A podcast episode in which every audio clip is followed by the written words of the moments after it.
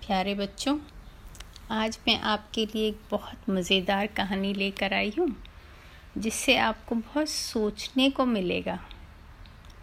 ये कहानी मैंने अभी अभी बनाई है और उम्मीद है आपको अच्छा लगेगा। कहानी का नाम है, शहर में मची खलबली। एक शहर था उसमें बहुत सारे लोग रहते थे। कोई लंबा, कोई छोटा, कोई मोटा, कोई पतला, कोई गोरा, कोई काला। किसी के लंबे बाल थे, किसी के छोटे बाल थे, किसी के भूरे बाल थे, किसी के बिल्कुल सफ़ेद हो गए थे, किसी के बाल ही नहीं थे। सब तरह के लोग रहते थे। कोई बच्चे के एकदम घुंघराले बाल थे, बड़े प्यारे प्यारे किसी के बिल्कुल सीधे सिल्क जैसे बाल थे। कितने तरह के बाल होते हैं और आँखें? आँखें तो और भी सुंदर सुंदर। किसी की बड़ी बड़ी आँखें, मूर्तियों जैसी। किसी की छोटी छोटी खींची हुई आँखें। किसी की आँखों में क्रोध, किसी की आँखों में हँसी। किसी की आँखों में खुशी, किसी की आँखों में दया, किसी की आँखों में प्रेम। कितने तरह के चेहरे होते हैं। दांत, किसी के छोटे दांत, किसी के बिल्कुल सफ़ेद मोती जैसे दांत। किसी के दांत टूट गए। कितने अच्छे अच्छे तरह के लोग होते हैं, कभी हमने सोचा? भगवान ने कितनी मेहनत से सबको बनाई होगी। एक दिन हुआ यूँ कि जब सुबह सारे लोग उठे तो हैरान हो गए, घबरा गए, बिल्कुल डर गए। अरे, आईना में चेहरा देखा तो वो चेहरा उनका नहीं था। वो समझे नहीं कि मैं आईना में अपना चेहरा देख रहा हूँ, इसमें और किसी का चेहरा कैसे दिख रहा है? घबरा कर रामू के पापा अपनी पत्नी को बताने गए, देखो मेरे चेहरे को क्या हो गया? पर बीच में रुक गए, क्योंकि उनकी पत्नी का चेहरा भी उनके जैसा ही हो गया था। अरे, तुम्हारे चेहरे को क्या हो गया? देखो आईना में। दोनों बहुत डर गए। इतने में रामू आया, मम्मी मम्मी, आज स्कूल नहीं जाऊँगा। रामू की रोज की बात थी, स्कूल नहीं जाऊँगा। उसे दिन भर शरारत करना अच्छा लगता था और स्कूल जाने से पढ़ाई करनी होती है। लेकिन रामू अपने मम्मी पापा को देखकर हक्का बक्का रह गया। अरे, मम्मी मम्मी मम्मी कहाँ हैं? पापा पापा कहाँ हैं? मम्मी पापा उसके पास आकर बोले, बेटा, मैं ही मम्मी हूँ। पापा बोले, मैं ही पापा हूँ। नहीं नहीं, तुम मम्मी नहीं हो, तुम पापा नहीं हो। रामू डर के मारे रोने लगा। रामू के मम्मी पापा और घबरा गए, क्योंकि रामू भी बिल्कुल उनके जैसा दिख रहा था। इतने में रामू की बहन आई, छोटी बहन। वो तो सिर्फ़ छः साल की थी, रामू आठ साल का था। वो भी बिल्कुल रामू जैसे दिख रही थी। रामू अभी तक आईना में अपना चेहरा नहीं देखा था, लेकिन जब उसकी बहन आई और वो भी बिल्कुल मम्मी पापा के जैसे दिख रही थी तो रामू और घबरा गया। अरे, मिन्नी कहाँ चली गई? ये मिन्नी नहीं है, ये मिन्नी नहीं है।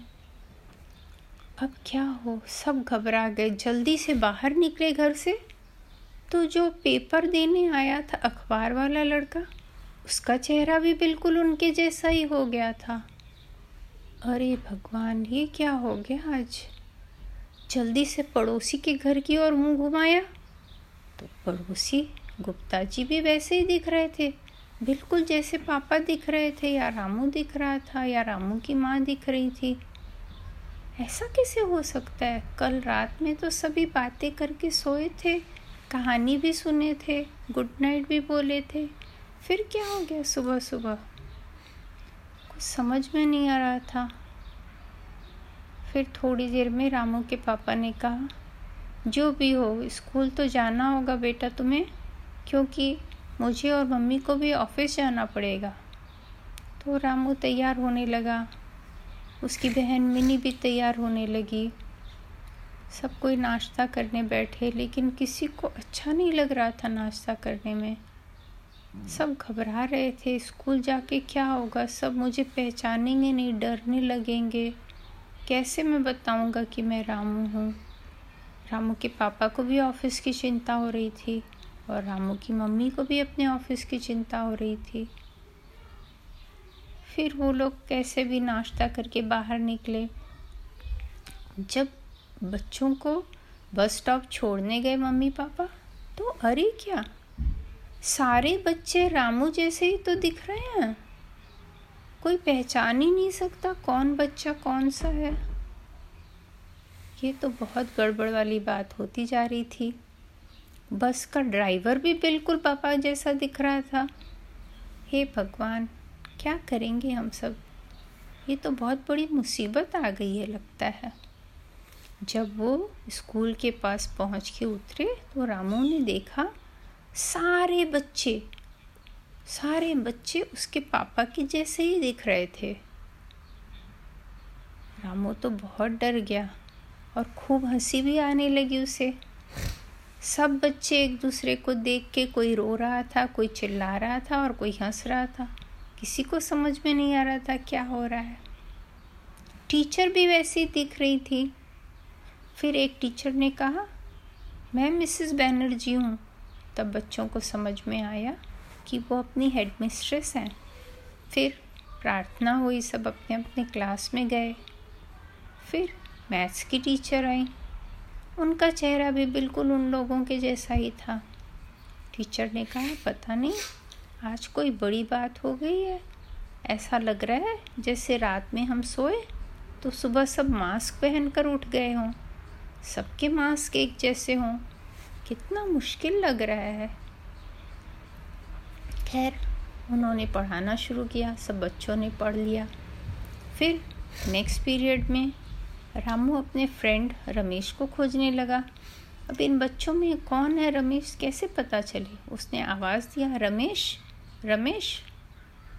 एक लड़का उसके पास आया, बोला हाँ रामू, बोलो। रामू को उसकी आवाज़ रमेश जैसी नहीं लगी। थैंक गॉड आवाज़ तो नहीं बदला था। आवाज़ तो पहले वाली थी। तो रामू ने कहा, नहीं, तुम रमेश नहीं हो। उसने कहा हाँ मैं रमेश हूँ। तो रामू को एक आइडिया आया। उसने पूछा अच्छा तुम रमेश हो? तो बताओ, कल शाम को हम लोग कहाँ खेले थे? वो रमेश था ही नहीं। वो तो सुरेश था। वो बदमाशी कर रहा था। रामू को ट्रिक कर रहा था। तो सुरेश ज़ोर ज़ोर से हंसने लगा। रामू ने कहा, पकड़े गए? अब बताओ तुम कौन हो? सुरेश हो ना? सुरेश को हाँ बोलना पड़ा। तब सब बच्चों को समझ में आया कि सबकी अलग अलग आवाज़ होने से कितना अच्छा है कि हम एक दूसरे को पहचान तो पा रहे हैं। ऐसे करते करते सारे क्लास होते गए। जब इंग्लिश की टीचर आई तो बच्चों को बड़ा दुख हुआ। उनके इंग्लिश की टीचर के बड़े लंबे बाल थे और वो बहुत अच्छी लगती थी। बच्चों को बहुत प्यार से बातें करती थी, पर आज तो उनके जैसे ही दिख रही थी। सारे क्लास ख़त्म हो गए, फिर शाम को पूरे शहर में सब लोग रास्ते पे निकल आए थे और सब एक जैसे दिख रहे थे। सबको समझ में नहीं आ रहा था कि क्या करें, कैसे इसको ठीक करें। तब फिर सभी लोग मिलके जो वहाँ पर एक गुरुजी रहते थे, उनके यहाँ पहुँचे। उन्होंने गुरुजी से प्रार्थना की, गुरुजी, आप बताओ, गुरुजी भी उनके जैसे ही दिख रहे थे? तो गुरुजी से उन्होंने कहा, गुरुजी, आप बताओ, अभी कैसे सब कुछ ठीक होगा? तो गुरुजी ने कहा, ऐसा लगता है कि जब हम लोग अलग अलग चेहरे में सबसे लड़ते हैं तो भगवान ने गुस्से में सबको एक जैसा बना दिया। क्योंकि देखो, तुम बोलते हो कि वो तो बहुत मोटा है। तुम बोलते हो, वो तो बहुत काला है। तुम बोलते हो, वो तो बहुत नाटा है। तो इसीलिए भगवान जी सबसे गुस्सा होकर सबको एक जैसा बना दिए। तुम बोलते हो उसकी आँखें छोटी हैं तो तुम बोलते हो कि वो चश्मा पहन कर है।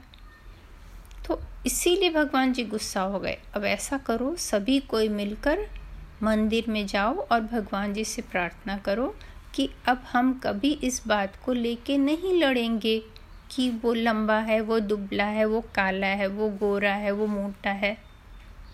तब जाकर सब लोगों को ये बात समझ में आई। कि हाँ ये तो गलत है।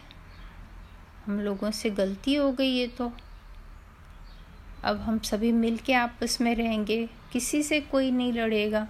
सबने ये कसम खाई और फिर सब मंदिर में गए और भगवान जी को बोले, भगवान जी, प्लीज़ हमें वापस पहले जैसा बना दो।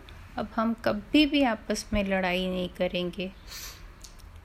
तब फिर भगवान जी खुश होके बोले, ठीक है, तुम लोग अपने अपने घर जाओ और जब तुम सुबह उठोगे तो तुम लोग वापस पहले जैसे हो जाओगे. सब खुश होके अपने घर गए, रात में सोए और जब सुबह उठे तो सब ठीक हो गया था। क्या हुआ था पता है? रामू को उसकी मम्मी जगा रही थी। रामू, उठो उठो, स्कूल जाना है, तुम क्या कर रहे हो? और तब रामू को समझ में आया कि वो सपना देख रहा था। इतना मज़ेदार सपना। आशा है आपको मज़ा आया होगा और आपने ये भी सोचा होगा कि कभी भी किसी का मज़ाक नहीं बनाना चाहिए और सबको हमेशा प्यार से साथ मिलाकर खेलना चाहिए। अगली कहानी में फिर मिलेंगे। बाय बच्चों।